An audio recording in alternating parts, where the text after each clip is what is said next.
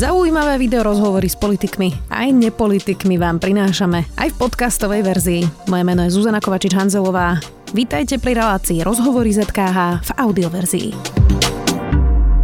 Slovenský cestovateľ zažil v Čade atentát na prezidenta Débyho. Aké je to ocitnúť sa v chudobnej africkej krajine v strede pandémie a počas bojov povstalcov? Ako sa cestuje vlastne po svete počas korony? Spýtam sa cestovateľa. Martina Navratila, vítajte. Ďakujem za pozvanie. Pán Navratil, tak um, teraz vás zacitujem. Um, Krajina zavrela hranice, vzdušný priestor a mesta hrozí vojenský útok na hlavné mesto. Bol som akurát na ceste do hlavného mesta, keď som sa to dozvedel. Viem cez zahraničné médiá, uh, viac viem cez zahraničné médiá, než cez domáce správy základ je, že som v poriadku. Situácia je momentálne relatívne pokojná. To ste napísali pred dva týždňami. Rodina nezinfarktovala doma, keď si to prečítala? Mm, čo sa týka rodiny, tak tí už vedia, kam chodím, takže napríklad mamina je úplne kľudná. Uh-huh. Ja som ju raz zobral aj do Afganistanu, takže v tomto prípade asi jablko ďaleko nepadlo a všetci v mojom okolí od kamarátov cez priateľky všetci vedia, že s kým to majú dočinenia a zase vedia, že som veľmi zodpovedný človek, aj keď je to v tomto prípade taký oxymoron, že nebezpečná krajina som, bez, uh, som veľmi zodpovedný. No a teraz si povedzme, že ako to teda prebiehalo. Vy ste boli na cestách v Čade, videla som fotky, krásna krajina a teda potom sa udial atentát. Ako to vyzeralo v tej chvíli? Uh, v tej chvíli, keď sa to človek dozvie, lebo uh, keď ho zastrelili, tak v Čade sa o tom mlčalo. Ale oni ho zastrelili vraj, alebo bol zranený 11. apríla a, my sme sa to dozvedeli niekedy po 12 dňoch. A medzi tým bolo, že hluché obdobie, v Čade nikto nevedel. Až keď sme sa dostali do blízkej, blízkeho mesta, kde bol nejaký mobilný signál, tak sme zachytili správu.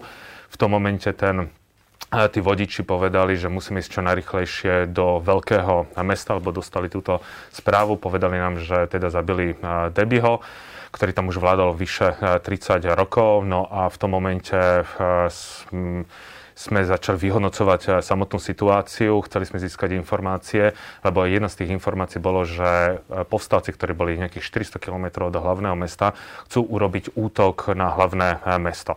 Čo samozrejme posluchací povie nejakí povstalci, lenže tieto krajiny sú častokrát veľmi nestabilné. Stačí, že nejaký generál sa otočí, pôsobí tam ešte Boko Haram. Nikto nevedel, či tí povstalci, ktorí bojovali proti Debimu, sa nespoja s Boko Haram. Uh-huh. No a v tom momente, že jedna z alternatív bolo ísť na francúzskú základňu francúzských legií, a, a potom sme to vyhodnotili, že čo najrychlejšie do hlavného mesta, lebo Francúzi začali bombardovať pozície práve týchto povstalcov, tak to sme si povedali, že to ešte bude veľmi dlho trvať, kým by sa vôbec dostali do hlavného mesta. Čiže v danom momente zachovať akoby nejaký triezvý úsudok a, a nepočúvať to, čo sa hovoria domáci, myslím, ako tak, lebo tam nie je prístup k televízii, nie je roz, prístup k rozhlasu.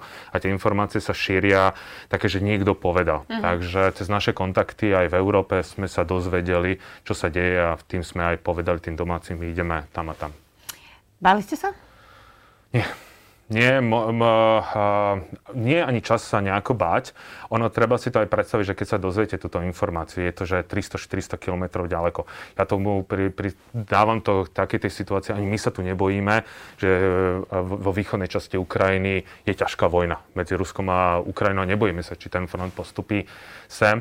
A možno, že som sa aj nebal tým, že už som zažil takýchto pár situácií.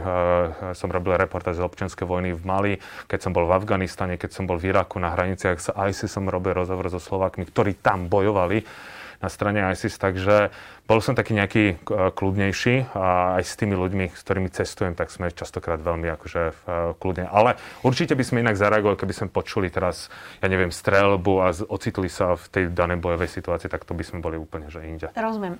Pýtam sa inak aj preto, že mne sa stáva, že idem do oveľa menej nebezpečných, uh, viac stabilných krajín a ľudia sa ma pýtajú rôzne také uh, niekedy až hlúpe otázky o takých rôznych stereotypoch. Ale je fakt, že e, napríklad teda ja keď cestujem do, do krajín, kde sú ľudia inej farby pleti, tak vyslovene svietim ešte, ešte teda uh-huh. aj s týmito vlasmi a modrými očami. E, čiže vždy, keď som cestovala aj po Afrike, tak som vlastne bola pomerne viditeľná. E, a ľudia si tak z, z tých amerických filmov predstavujú, že vy ste teda v tej krajine a že teda tí povstalci unesú európskeho turistu a chcú výkupné a proste rôzne takéto iné fantázie majú. Čiže toto nie je niečo, čoho sa obávate pri tých cestách? Pri každej ceste, kam vycestujem, si dôsledne zistujem informácie. Ja som vedel, že Čad je nepokojná krajina. Otázka je, že ako, ak, aká je tá momentálna bezpečná, bezpečnostná situácia. Zavoláme na veľvyslanectvo, ja sa spýtam, ja zase netestujem len tak, že tam prídem a snáď sa nič, e, sa nič no neprihodí. ako vyzerajú tie prípravy vlastne? Ako sa pripravujete na krajinu, ktorá viete, že je nestabilná a keďže už máte za sebou aj rôzne dramatické zážitky, tak viete, že sa niečo také môže stať. Ako sa na to dá pripraviť? Zistím, kde pôsobia. V poslednom mesiaci pôsobili povedzme v, v Čade, kde naposledy pôsobili postavci, aby som sa povedzme tejto lokalite e, vyhol. A napríklad v rámci toho Čadu e, sme, sa, sme si dali aj tie turbany a tak ďalej, aby, lebo oni zase to nie sú takéto klasické černovské obyvateľstvo a sme si povedali, že nebudeme mať určite ozbrojený sprievod, lebo to v Čade nepotrebujem, ale keby som išiel do Nigeru, nie, nie do Nigery, tam by som potreboval, lebo zase a, nikto mi nezaručoval, že keď by tam som mal nejakého ozbrojenca, či náhodou on cez telefón nikde nezavolá, že počúvaj, mám tu nejaké tri biele tváre a treba tomu nejako, a, či nezíska za to nejaké peniaze. Čiže a plus ešte si musíte vybrať nejakého spolahlivého partnera, čo už mám na západnú Afriku, ktorému brutálne verím. On pôsobil ako poradca pre, pre ministra vnútra v Mali. Samozrejme, Mali a Čad je veľmi ďaleko, ale mal tieto informácie uh-huh. a s tým sme si to nejako na tým sadli, pozerali na tú mapu a vyhodnotili situáciu. Ale vtedy, keď sme tam pristali, vyzeralo, že všetko bude v najlepšom poriadku. My sme ani necestovali vtedy, keď boli voľby, lebo do Afriky sa necestuje, keď sú voľby. My sme tam pricestovali, keď už bolo koniec, e, koniec volieb a väčšinou vtedy je to, že v pohode nič sa nedialo, môžeme vyraziť. Inak vy ste to spomínali, že ste v 2013 boli v Mali eh, a tam ste pristali a začala sa občianská vojna. Vtedy ste robili čo? Vtedy som išiel si oddychnúť do Afriky a akurát začala občianská vojna. A vtedy sa mi aj naskytla potom príležitosť, že pôjdem s dvoma francúzskými novinármi. Bolo to tak, že pri pivku som nevedel, že teraz vrátim sa späť do Senegalu a tak ďalej. Prišli, že sme sa dali do reči, že idú robiť reportáž o tom, čo sa vlastne deje v západnej časti, vlastne vo východnej časti Mali, tak som povedal, že idem teda, idem teda s vami a dostali sme sa asi 100 km od frontu, čo bolo vtedy, že veľmi, veľmi blízko dostali sme sa bližšie ako niekto, nie, iné, tie iní novinári. Teraz to pôsobí, že ja som nejaký novinár. Nie som, absolútne nie, ja len proste si cestujem a, a niekedy o, o tom niečo napíšem a ponúknem svoj článok niekomu. Vy ste teda spomínali, že ste um, sa rozprávali so Slovákmi, ktorí bojovali v ISIS. A ja som teda pozerala včera váš uh, live stream a tam ste hovorili, že nie, uh, nie všetci teda zo slovenských médií to chceli uverejniť. Ja sa tomu teda nečudujem, pretože je to teda taká informácia, ktorá, ktorú treba overiť a, a, a prosto uh, treba sa s tým nejako hlbšie zaoberať. Takže uh, akí Slováci bojovali? Pre ISIS? Ja som to povedal trošku, trošku nepra- nerozprával som sa so Slovakmi, ktorí mm. bojovali v ISIS, ale rozprával som sa s dvoma skupinami ľudí. Najprv bolo, že som sa rozprával, ja som pristal v Kurdistane, išli sme robiť nejakú reportáž pre jednu e, televíziu, No a dostali sme sa na, na, na hranice a v tom momente si nás overovali bývalí americkí vojaci, lebo sem prišli do utečeneckého tábora a niekedy sa tam robili výpady práve ISIS, lebo sú tam bývalí bojovníci, ktorí utekli a tak ďalej a sú tam proste klasické eh, popravy, tak si nás overovali. Oni, že si zo Slovenska, že áno, ukáž pás, tak som ukázal pás. A oni, že včera sme eh, zastrelili dvoch Slovákov, ktorí bojovali na strane ISIS. Uh-huh. A ja, že tomu príliš ako nechcem príliš veriť. Mal fotografie, a túto informáciu som si potom overil cez ďalšieho chlapíka, ktorý zabezpečoval vyslobodzovanie jezických žien z, z ISIS, on bol Slovak. Pýtal som sa na toto a pre, mal rovnaké informácie, ako mi povedal ten Američan, pritom oni sa nepoznali. Takže to boli dva nezávislé zdroje a potom som si to overil ešte cez tretí Čo to zdroj. Uh, boli to, to neboli, že slova, uh, mo, uh, moslimovia, ktorí získali slovenské občianstvo, boli to Videl som aj fotografie dvoch Slovákov, mali pri sebe položené pasy a boli to ľudia, ktorí sa z doma zjavne nudili, ktorí boli bývali, bývali vojaci a potreb tým, že sa nebojovalo niekde, tak potrebovali získať nejakú, taký ten pocit, že toho vzrušenia alebo niečo. Uh-huh. Ale ostatné nejakí Slováci šli aj na Ukrajinu bojovať. Presne, takže... Um, ako vyzerá pandémia teda napríklad v Čade, keď ste tam teraz boli? Pandémia v Čade vyzerá tak, že uh, mali by nosiť uh, rúška, ale nosia ho ako tu na konšpirační politici, tak na pol žrde tomu hovorím. A takže v mestách sa ako tak dodržujú, ale ak to porovná so Slovenskom, takže absolútne nič. Tie rúška naposledy asi vymenali vtedy, keď si ich rozbalili. Uh-huh. A, a skôr by bolo zaujímavé, že sledovať že samozrejme nás obviňovali, že my sme priniesli ten koronavírus do Čadu, tak ako každá krajina, lebo som nebol len v Čade, v iných krajinách, že tí cudzinci to prinášajú. A pre mňa bolo zaujímavé, že ako vnímajú tie konšpirácie ohľadne korony, lebo každý ten národ je čas obyvateľstva, ktorá tomu neverí. My tomu veríme, že to je vlastne Bill Gates, sa spojil so Sorošom. V Turecku tomu hovoria, že to v žiadnom prípade tak nie, že to sú úplne iné taj, tajomné sily a v dostanete s tým lopatou po krížoch a tam hovoria, že za to môže francúzsky prezident Macron, ktorý ich všetkých očkuje. Tak ja týmto pádom vyzývam všetkých konšpirátorov, nech už urobia konferenciu a dohodnú sa nad tým, že kto za tým celé všetko môže. Čo ma však prekvapilo, tak neviem, či existuje nejaká krajina, ale Čad je asi jediná krajina na svete zatiaľ, kde keď sme odchádzali, tak nepúšť, musíte mať negatívny test. Čiže oni nikoho nepustia zo svojej krajiny, kto nemá negatívny test. Takže uh-huh. toto bolo pre mňa Čiže také... nie pri vstupe, ale pri výstupe. Aj pri, výstup, pri vstupe sme museli mať, uh-huh. ale takisto ako keby potvrdenie, že odtiaľ sa ten koronavírus e, nešíri, tak aj museli sme mať uh, test.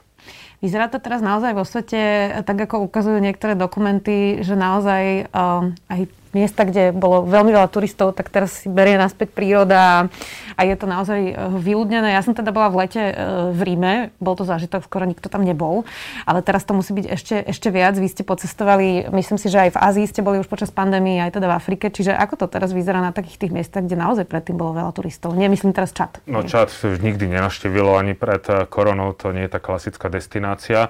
Tam ročne navštívilo okolo 5000 turistov a to som možno ešte trošku prehnal, ale krásnym príkladom je Egypt a Kambodža.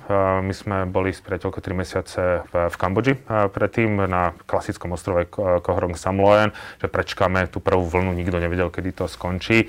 A ostrov, ktorý denne naštívilo z, z pevniny 3000-5000 turistov, odrazu nikto. Ten, kto napríklad Angkor Wat, nestretli sme ani jedného turistu. Keď e, pri Angkore je také mesto, že Siam Rep, tam je taká známa ulica, že Pub Street, tak odrazu to, čo žilo 24 hodín denne, odrazu tam nikto nebol. O 8. To všetko bolo e, zavreté. A to isté aj Egypt, prázdne pamiatky, čo sú samozrejme na jednej strane to egoisticky tak ako poteší, že konečne si urobím sám fotku ja a pyramída a nie ja dal a pyramída, alebo takisto pri tom e, Luxore, ale po chvíli mi to začalo fakt, že e, prekážať až vadiť, lebo si chcete sadnúť do reštaurácie, ale nesadnete si tam, lebo budete tam tak trošku autisticky sám mm-hmm. sedieť a potrebujem ten ruch okolo na seba. A či si to príroda berie späť, určitým spôsobom aj áno, určite to nie sú delfíny niekde v, v Benátskych kanáloch, ale bolo to vidieť aj na Kamboži, že niektoré veci sa, a, a, sa zlepšili. Myslím, že tu Kambodžu, ale aj e, napríklad ten Egypt, prípadne Maroko, to už asi e, časť Slovakov aj takých menej dobrodružných má e, precestované. Sú to aj pomerne lacné krajiny pre, pre Slovákov. Aké drahé je cestovať do Čadu? A to je práve to zaujímavé, lebo Čad je siedma najchudobnejšia krajina na svete. Zároveň ona má veľmi bohaté prírodné bohatstvo. To by bolo možno na inú tému, že prečo, to, prečo je takýto veľký nepomer. Ale cestovanie do takýchto krajín, ktoré sú málo naštevované, je brutálne drahé. My keď o čom sme, sa bavíme? Bavíme sa o 4,5 tisícoch. Úplne uh-huh. bez problémov. Ja za cestu, hej? Za cestu, a to nehovorím ešte o letenkách, lebo keď sme aj s Parťakom cestovali do Konga, čo je zase štvrtá najchudobnejšia, tak za mesiac sme dali, že tiež okolo 4,5 až 5 tisíc, alebo je tam, že málo služieb a relatívne vysoký dopyt. Vy keď prídete do nejakého mesta, kde máte 3 hotely, tak vy musíte zostať na tom hotelu, lebo tam žiadne Airbnb alebo guest house, nič neexistuje. No a, a vy prídete na ten hotel, a vidíte, že otvoríte izbu, že tá pleseň, čo je v tej izbe, že vás v noci vyniesie niekde do inej izby, on povie 70 dolárov. Vy sa spriečite, poviete, no tak za toto ti dám 30 alebo ja neviem 50. On povie, nechceš? tam ďalší čakajú. Čiže ono je to relatívne drahé a plus tým, že tam neexistuje ani taká nejaká tá klasická verejná doprava alebo prenájom auta, vy si musíte niekoho prenajať a tým, že je aj málo aut, málo e, náhradných dielov a v Afrike všetko stojí niek- niekoľkonásobne viacej, tak všetko sa to úspešne predraže. Preto tam nechodí toľko, tá, nazvem to, že batuškárov, alebo to nie sú tie krajiny, kde chodí toľko turistov ako do Tajska alebo do takých tých klasických destinácií. Uh, priznám sa, že je to taká otázka, ktorej, uh, ktorú každý vníma inak a to je nejaké osobné bezpečie pri cestovaní. Uh, a teda z mojich osobných skúseností, opravte ma, ak máte iné, je to, že keď sa človek správa rozumne aj v krajinách, kde je možno vyššia kriminalita, ja neviem, Rio de Janeiro, Kolumbia, to je jedno, um, tak pokiaľ uh, sa správate rozumne, tak je malá šanca, že sa vám niečo vážne stane. Uh, pri najhoršom vám niekto proste ukradne nejaké drobné, čo máte pri sebe. A prečo si ale Slováci napríklad myslia, že aké je veľmi nebezpečné ísť do Kolumbie, do Rio de Janeiro alebo, alebo do nejakých takýchto krajín? Um, pre, prečo je stále prevláda vlastne ten názor, že tam ma zabijú, za, zastrelia a neviem, čo všetko mi urobia? Lebo toto uh, si Slováci naozaj rozprávajú. A, a rozprávajú si, akože ono, uh, reálne Rio de Janeiro je v niektorých prípadoch aj veľmi nebezpečné, ale nebezpečné pre tých, ktorí nerešpektujú určité pravidla. To pravidlo je, že keď mal som klientku, ktorá som jej povedal, že keď ideme sa prejsť po Riu, nech si dáte veľké náušnice zlaté dole, ona že 22 rokov si to vôbec nedala dole, tak za hodinu už ich mala dole, ale násilným spôsobom, alebo že večer sa neprechádzajte s tým veľkým, veľkým foťákom. To sú práve tie veci, ktoré ľudia nechcú rešpektovať, lebo majú pocit, že ja som turista alebo cestovateľ, nazvime tento status hoci ako, nechcú to rešpektovať, majú pocit, že tá aura ich ochráni. Mne sa napríklad nič nestalo, len tým, že ja všade chodím napríklad aj po Afrike, alebo Afrika nie je zase až tak nebezpečná, ale potom Riu, že si zoberiem ten telefon a na to si robím tie zábery, ale nezoberiem si tam sakra veľký objektív, aby som tým niekoho provokoval, alebo neotvorím peňaženku, aby videli, že tam mám tisíc dolárov, ale tie peniaze mám po kapsách rôzne a neoblečiem sa keď idem do nejakých štvrtí, ktoré môžu pôsobiť e, možno jednoduchšie, tak si tam nedám e, drahé oblečenie, ale oblečem sa ako domáci. A keby toto ľudia rešpektovali, tak by sa im viac menej nič nestalo. A Kolumbiu si zase spájajú s tým, že samozrejme Escobar a tak ďalej. Je aj o Afrike si ľudia myslia, že je brutálne nebezpečná, hovor, rozprávame o Čade, ale je tam kopec e, úplne bezpečných krajín s krásnym e, príbehom o tom, ako dokázali vybudovať úspešné a bohaté krajiny, len my o tom nevieme a častokrát sa ešte nesieme v tej vlne nepoznania, ja tomu hovorím, že 90. roky a sme leniví si informácie overovať. Mm-hmm. Um, inak uh, to, čo hovoríte na cestovanie po rezortoch, lebo to je ďalšia vec, ktorou sa ja občas stretávam, že ľudia majú pocit, že vie um, niekto, kto išiel do Cancúnu, do rezortu, že ako žijú Mexičania, že toto si tak ľudia myslia. Uh, alebo uh, že vie, ako sa žije v Turecku, lebo tam boli v nejakom, v nejakom rezorte. Čo na to hovoríte? No, to... Ste tak prevratili očami. Áno, lebo s tým sa ja stretávam a tak ďalej. A takto nech si ľudia cestujú ak, akýmkoľvek spôsobom chcú, hlavne nech sa teraz neporovnáme, kto je cestovateľ, kto je, kto je turista. Ja toto, tento nejaký súboj nejako absolútne neznašam. Ja sa sám nepovažujem za nejakého cestovať, proste len si, len si cestujem. A v rámci tohto je, že ak má pocit, že to nejako spoznal, že OK, len uh, ja by som skôr povedal, že začali ľudia cestovať kvôli tomu, že je super, že sa cestuje, je to lacné, momentálne aspoň pred koronou a začali cestovať kvôli tomu, že je to nejaký spoločenský status. A mňa veľmi hnevá, že ľudia niekde vycestujú a nevedia, kvôli čomu uh, vycestovali. Ja mám napríklad, ja keď niekde vycestujem... Čo to znamená? ja keď niekde vycestujem, ja musím mať za tým nejaký príbeh. Mňa napríklad nezaujíma, že do krajiny je lacná letenka. Ja musím, aj keď som naštívil 20 krát Uzbekistan, tak ja vždy idem za nejakým príbehom príbeh, povedzme, po hodvábnej ceste alebo po čaji. Musí tam byť nejaký príbeh, kvôli čomu cestujem, nie kvôli tomu, že tam lacná letenka. A ja sa niekedy, niekedy žiaľbou stretnem s ľuďmi, ktorí povedali, že odleteli si povedzme do Gruzínska, ale od, odišli z Gruzínska ani nevedeli, že čo to je vlastne to Gruzínsko. Videli síce, že je tam Tbilisi, je tam lacné víno, trošku ťažšie, ale že ako keby nešli, uh, nešli, sa nepokúšali dostať pod kožu. Samozrejme, počas dvoch týždňov nedokážem príliš to nejako uh, pochopiť.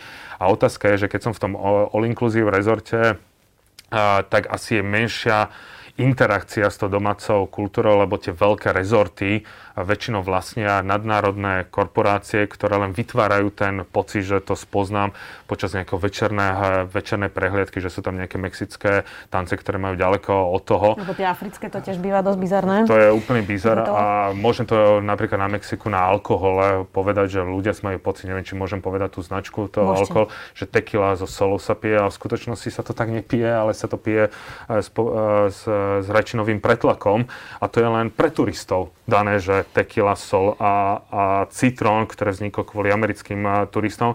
Čiže tak, no. Máte pocit, že nám niekedy chýba rešpekt k iným kultúram, lebo uh, sledujem niekedy aj na Instagrame, ako teraz um, sa začalo lietať napríklad do Maroka. Uh, tak ja som v Maroku bola predtým, než boli priame lety z Bratislavy a bola to pre mňa fascinujúca kultúra, krásna krajina, pocestovali sme aj hory, aj more, um, boli extrémne milí ľudia um, a to, čo som videla na Instagrame ma šokovalo, lebo viaceré influencerky písali, že Uh, akí sú tí Arabi, na základe toho robili samozrejme nejaké súdy vlastne na, na milióny a milióny ľudí a bolo to také nepochopenie, ako keby niečoho, čo je iné ako Slovensko. Máte pocit, že nám chýba rešpekt? Začína nám chýbať rešpekt. Ja som si veľa kedy myslel, že tým, že sa... Ja som sa vždy tešil, že ľudia cestujú, že sa to, to cestovanie viac prístupnejšie, keď si spomínam, jak vyzeralo cestovanie v 90. rokoch, koľko stáli letenky, koľko stoja teraz. A mal som pocit, taký až naivný, že toto uh, nejako uh, zničí tie rozdiely a že ľudia budú viac vnímať nejakú inú kultúru. A skôr mám pocit, že ľudia si len idú potvrdiť svoje nejaké názory, uh, nechcú rešpektovať a častokrát robia tie veci, ktoré ja, ktorým absolútne, absolútne nerozumiem. Tým, že ja neviem, že vyhlasuje niekto pred mešitou, že on si tú šatku nedá, lebo on je slobodný, slobodný človek a tak ďalej a vykrikuje tam po niektorých, zažil som to na vlastnej eh, koži, videl som to na vlastné oči. Čiže niekedy ten eh, rešpekt, eh, začína to chýbať, lebo máme pocit, že tým, že testuje masa, čiže ja sa viem tak nejako chrániť tou masou a že Čím si myslíte, že najpopulárnejšie býva, keď si Európania urobia Európu napríklad na Bali? Že to vlastne už nie je tá Indonézia, ale je to niečo, čo si tam spravili Austrálčania, Angličania a že vlastne to vôbec nie je Indonézia. Je to taká prenesená, prenesený štandard Európanov alebo Austrálčanov vlastne niekam inám. To je také, že toto je, pre, ja vždy vedem s mnohými ľuďmi tú debatu v Bali, že ja k Bali mám veľmi uh, taký špecifický vzťah, samozrejme bol som tam, Jasne, že dá sa výjsť eh, z tých zaužívaných trás a nájsť takéto, eh, takéto pôvodné a také tie klasické miesta, ja to proste príliš nemám v láske, lebo pozerať sa na, ako sa, na austrálskych tínežerov, ktorí si tam len tým, že je tam lacný alkohol a idú sa tam poriadne opiť to isté ako povedzme Nori, keď idú niekde do Španielska. Alebo, alebo. Briti, Briti do Bratislavy. Presne, že odrazu vidia, že svetlo na konci tunela, že za pivo zaplatia nie 10 eur, ale pol, pol, pol dolára. Uh, ak to je to, že ľuďom toto brutálne vyhovuje, tak ten trh sa na toto prispôsobil, domáci na tom zarobili. A tým, že oni niekedy sú aj takí, tá, táto časť skupiny, ja im tomu hovorím, že sú závislí na svojej nezávislosti, ale v skutočnosti ich ten, ten marketing absolútne vtiahol do toho, čo oni chcú. Rozmýšľate nad tým, že aký turizmus podporiť? Ehm, je to veľká otázka, že či podporiť, ja neviem, zahraničný biznis niekedy, ktorý zamestná možno miestnych, ale dáva im nižšiu mzdu, alebo či podporiť ten lokálny. Či napríklad vašimi cestami podporujete vlastne nejaké režimy, v ktorých cestujete, ktoré mm-hmm. sú možno neslobodné. Toto je niečo, nad čím premýšľate? Neustále rozmýšľam. Nie vždy sa mi to samozrejme darí. Asi tu od, od vašu otázku rozdelím na dve časti. Čo sa týka tej podpory, tak napríklad teraz v Čade, a, tak podporu sme podporovali tým, že sme si potrebovali kúpiť ne, nejaké čerstvé jedlo, tak sme si to kúpili od domácich nejakú tú kozu za 10, za 10 dolárov. Keď napríklad cestujem, alebo som cestoval do barmy, tak som nevyužíval štátne aerolinky, ale som využil súkromné, súkromné spoločnosti, čiže nerobím také veci, že rozdávam niekde pera a cukríky a nedávam nikde žiaden bakšiš, lebo ten, kto napríklad videl Slamdog Millionaire, tak eh, ten film je aj vlastne o Indii, to, čo sa tam udohrávalo. Veľa ľudí má pocit, že v Indii sú tí chudobní ľudia, alebo a že oni stále chcú nejaký ten, nejaký ten bakšiš, ale to je na, práve na tých turistických miestach, ale keď človek vyjde z tých turistických miest a ide ešte do tých chudobnejších oblastí, ako Arunachal Pradesh, nikdy sa nestretete s tým, že by vás niekto chcel okabátiť o nejakú cenu, stretnete sa s absolútnou rovnosťou, platíte to isté, nestretnete tam ani jedného žobráka, že to je vlastne ten, zase ten obrovský trh, ktorý to nejako, nejako vytvoril. A k tej druhej, či podporujem nejaké režimy, ja s týmto stále bojujem. Napríklad bol som v Severnej Koreji. Hovorím, že tie peniaze určite skončili tam, kde by nemali skončiť, nebudeme si nič nahovárať avšak aspoň si to nejako možno vnútorne ospravedlňujem, že aspoň o tom tak hovorím, hovorím o tom školách zadarmo, hovorím o tom, aké to je. E, je zaujímavé, že mladí ľudia tomu nechcú až niekedy veriť a uveria tomu až keď im poviem, že nemôžete používať Instagram a Facebook, vtedy ich to veľmi zasiahne, lebo nevedia uchopiť to, že nemôžete si niečo povedať svoj vlastný názor. Uh-huh. Nedokážu túto tému nevedia uh, uchopiť, až keď im poviem, že toto nie, uh, tak potom táto istá otázka vzniká na Kubu, táto istá otázka vzniká na Čínu, na Vietnam, na Laos, na všetky tieto krajiny a, a samozrejme, že je to také zaujímavé. Ale keď idem napríklad do Tibetu, tak aspoň využívam tibetské lokálne cestovky, čo už e, od, to, od budúceho roka sa to príliš nebude dať a musí tam byť nejaký, e, nejaký Číňanko. Napriek tomu Čínu mám rád, naštívil som ju 13 krát, lebo zase oddelujem tú politiku od toho, že čo, sa, čo tam je, lebo ako niekto neznáša Ameriku a neuvidí krásne národné parky, tak keď niekto nadáva zase na Rusko, poviem, že síce neznášate politiku, ale zase má je tam brutálne krásne a úžasné expedície sa tam robia, takže bojujem s tým stále. Možno nás teraz niekto pozerá, kto nie je vôbec taký dobrodružný typ ako vy, ale možno by chcel ísť, um, keď táto pandémia samozrejme pominie, um, konečne prvýkrát možno nie do rezortu, ale teda možno tak nejak lepšie spoznať nejakú krajinu. Tak čo sú také pravidla, ktoré by ste niekomu na začiatok poradili, ako bezpečne a možno zaujímavejšie cestovať, ako zaplatiť čarter a ísť proste do rezortu? Keď treba začať postupne. Ako sa človek učí počty, že 1 plus 1 sú 2 a nezačnem hneď v násobilku, tak keď napríklad idem prvýkrát do Ázie, tak asi človek nevycestuje prvýkrát do Tadžikistanu, tak nech začína takouto riadenou, ja tomu hovorím riadenou exotikou, tak nech vycestuje do toho Tajska, kde, kde sa veľmi dobre dohovorí, kde informácie si ma nájdú, kde získate prvé cestovateľské skúsenosti, kde sú aj exotické chute, ale viem, že sa mi nič nestane. V Afrike je to povedzme práve teraz ste spomínali Tanzánia, Zanzibar, Zanzibar, alebo takisto Namíbia, alebo Rwanda. Viem si teraz predstaviť, že niekto sa zháči, že Rwanda, že tam bola genocida, ale tu má veľmi úspešný príbeh a neísť do Rwandy je podobné, ako keby som nechcel ísť do Chorvátska, lebo sa tam v 94. mydlili Chorvati so Srbmi a bola tam ešte ťažšia vojna ako Rwande, keď nie je zase toľko obetí. Namibia, Rwanda, alebo keď už do Ameriky, povedzme Guatemala, veľmi dobré. To je napríklad oveľa bezpečnejšie ako samotné Mexiko ako za to dávam a napriek tomu to, že je niečo málo známe, spájame si to, že je to nebezpečné. Uh-huh. Viac si možno overíte informácie, ale popri tom, keď sa mi to nejako zapáči, tak si k tomu môžem už uh, ísť na tú násobilku a z, toho, z tej Ázie povedzme sa posunúť do Uzbekistanu a takto uh, postupne cestovať. A počúvať uh, ľudí, ktorí už niečo precestovali, a dať si nechať poradiť e, od, teraz je to také veľmi populárne, od očkovania až e, zistiť si, že kam, e, kam to idem, zisťovať si informáciu, lebo veľa ľudí potom, keď už začalo cestovať, tak má pocit, že, poviem to tak veľmi ľudovo, prešťal systém a má pocit, že sú majstri sveta. A ja som si tým samozrejme prešiel, že už čo sa mi môže stať a potom som narazil, takže... Ako ste narazili? No, človek už prešiel, že ja síce som teraz precestoval 180 krajín, som, som urobil prvú 20 krajín a mal som pocit, že som ten najmudrejší na svete, že sa mi nič nemôže stáť mm. a to, čo som zažil niekde v Sýrii, keď sa ešte cestovalo, tak som potom narazil v Turecku, že toto už sa proste nerobí, takže rôzne. Ďakujem veľmi pekne. Ďakujem pekne. Myslím, že sme aj poradili niekomu, kto chce začať cestovať lepšie. Hlavne teda s rešpektom. Dnes bol môjim hostom cestovateľ Martin Navrátil. Ďakujem. Ďakujem veľmi pekne. Počúvali ste podcastovú verziu relácie Rozhovory ZKH. Už tradične nás nájdete na streamovacích službách, vo vašich domácich asistentoch, na Sme.sk, v sekcii Sme video a samozrejme aj na našom YouTube kanáli Denníka Sme. Ďakujeme. Od Beringovho prielivu cez austrálskú púšť, kanadské hory až do Valašska. Navštívte s nami turistické miesta aj najodľahlejšie kúty sveta. Moje meno je Nadia Hubočan a spolu s Tinou Hamárovou vám každý útorok prinášame Všesvet podcast. Dajte si s nami rannú kávu alebo príjemnú prechádzku, poďme snívať a tešiť sa na časy, keď budeme môcť opäť chodiť po svete. Všesvet podcast vychádza každý útorok na všetkých podcastových aplikáciách a nájdete ho aj na stránke sme.sk.